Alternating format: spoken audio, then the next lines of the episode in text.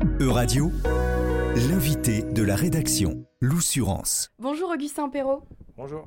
Vous êtes coordinateur des programmes de l'association Reporters d'Espoir, une ONG pionnière du journalisme de solutions. Donc ensemble, on va évoquer notamment le prix européen du jeune reporter, porté donc par votre association et dont Euradio est partenaire.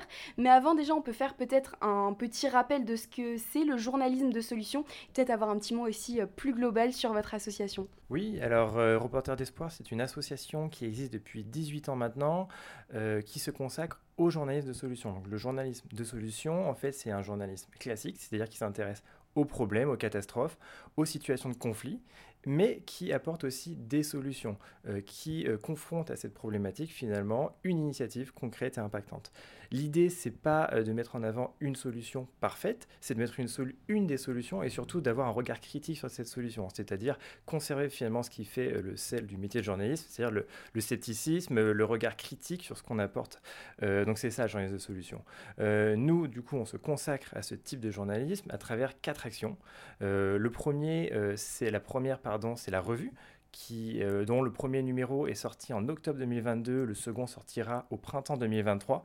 D'ailleurs, on lance une campagne Kiss Kiss Bank Bank bientôt euh, que vous pourrez aller voir sur reporterdespoir.org et vous pourrez trouver cette campagne pour nous soutenir.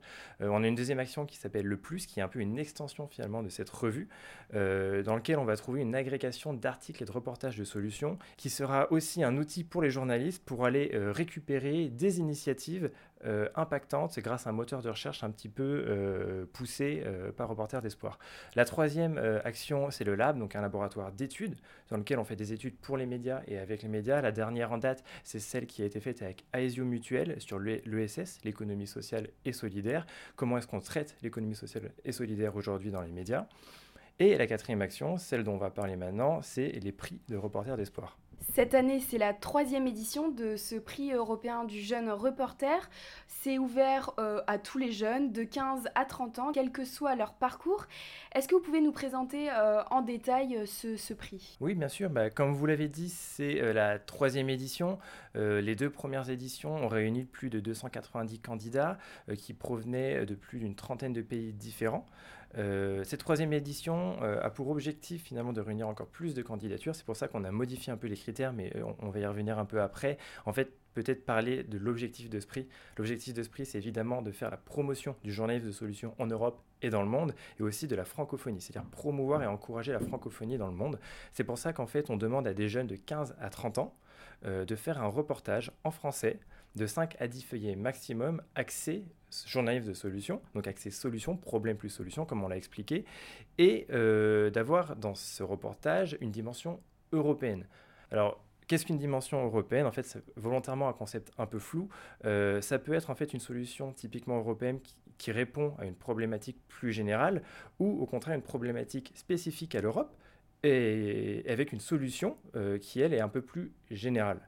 Donc euh, voilà, il faut envoyer ce reportage sur www.reporterdespoir.org euh, reporter d'espoir au pluriel. Quels sont les, critères euh, d'évaluation? Comment ça va se passer euh, de votre côté en fait quand vous allez recevoir tous, ces, tous ces reportages? Alors nous, quand on reçoit les candidatures, la première chose qu'on fait, et c'est une de nos promesses finalement, qui est un peu particulière à cette année, on l'avait déjà fait sur les années précédentes, c'est déjà de proposer un accompagnement. C'est-à-dire que chaque candidat qui va, nous, qui va nous garantir, qui va nous envoyer un reportage, nous on va l'aider individuellement dans la construction et la réalisation de son reportage. Ça veut dire qu'on va l'aider individuellement sur le choix euh, du sujet, si jamais il en a besoin, sur euh, la construction, comment est-ce qu'on fait des genres de solutions. Donc l'idée, c'est vraiment d'aider. Il y a un axe pédagogique assez fort sur ce prix européen, et particulièrement cette année. Euh, la deuxième façon dont on va aider ces candidats, c'est qu'on va leur proposer en accès libre un MOOC sur journalisme de solutions, c'est-à-dire un cours en ligne assez précis et détaillé sur journalisme de solutions qui sera normalement en ligne fin février. Euh, donc tous ces candidats, nous, on va euh, les départager grâce finalement à un jury. Euh, qui est en train d'être constitué, donc à plusieurs membres du jury, qui devrait se réunir début septembre 2023. Les dates peuvent un peu, changer, donc je préfère pas être trop précis là-dessus. il y aura au total six lauréats répartis en deux catégories une catégorie pays francophone et une catégorie pays non francophone. C'est-à-dire que vraiment euh, tout le monde peut participer, ça peut être euh, des jeunes, euh, donc entre 15 et 30 ans, qui habitent ou qui ont réalisé leur reportage dans un pays européen, à l'étranger, tant que ça soit écrit en français en fait. Alors oui, exactement. En fait, tout le monde peut participer. Il n'y a pas de critère géographique. Euh, quand on entend prix européen, c'est vrai qu'on pourrait penser qu'il y a un critère géographique. Et en fait, ce n'est pas le cas. C'était le cas sur les éditions précédentes. Ce ne sera pas le cas cette année. Euh, l'idée, en fait, c'est simplement d'avoir ce qu'on appelle chez Reporter d'Espoir, avoir l'âme d'un reporter.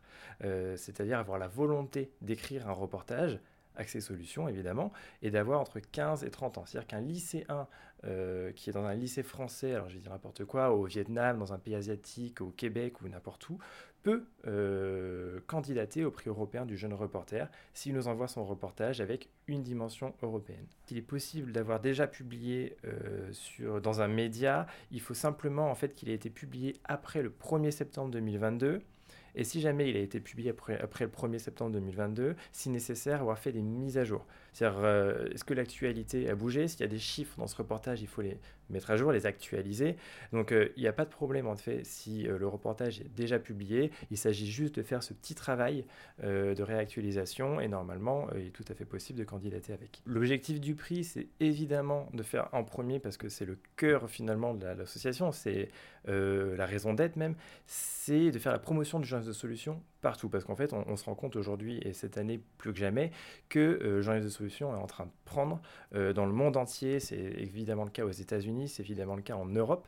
Et donc, en fait, de continuer finalement cette promotion, parce que nous, on le fait en France depuis 2004, euh, et on veut continuer à, aller finalement dans des pays comme ça qui sont de plus en plus touchés par Jean-Yves de Solutions.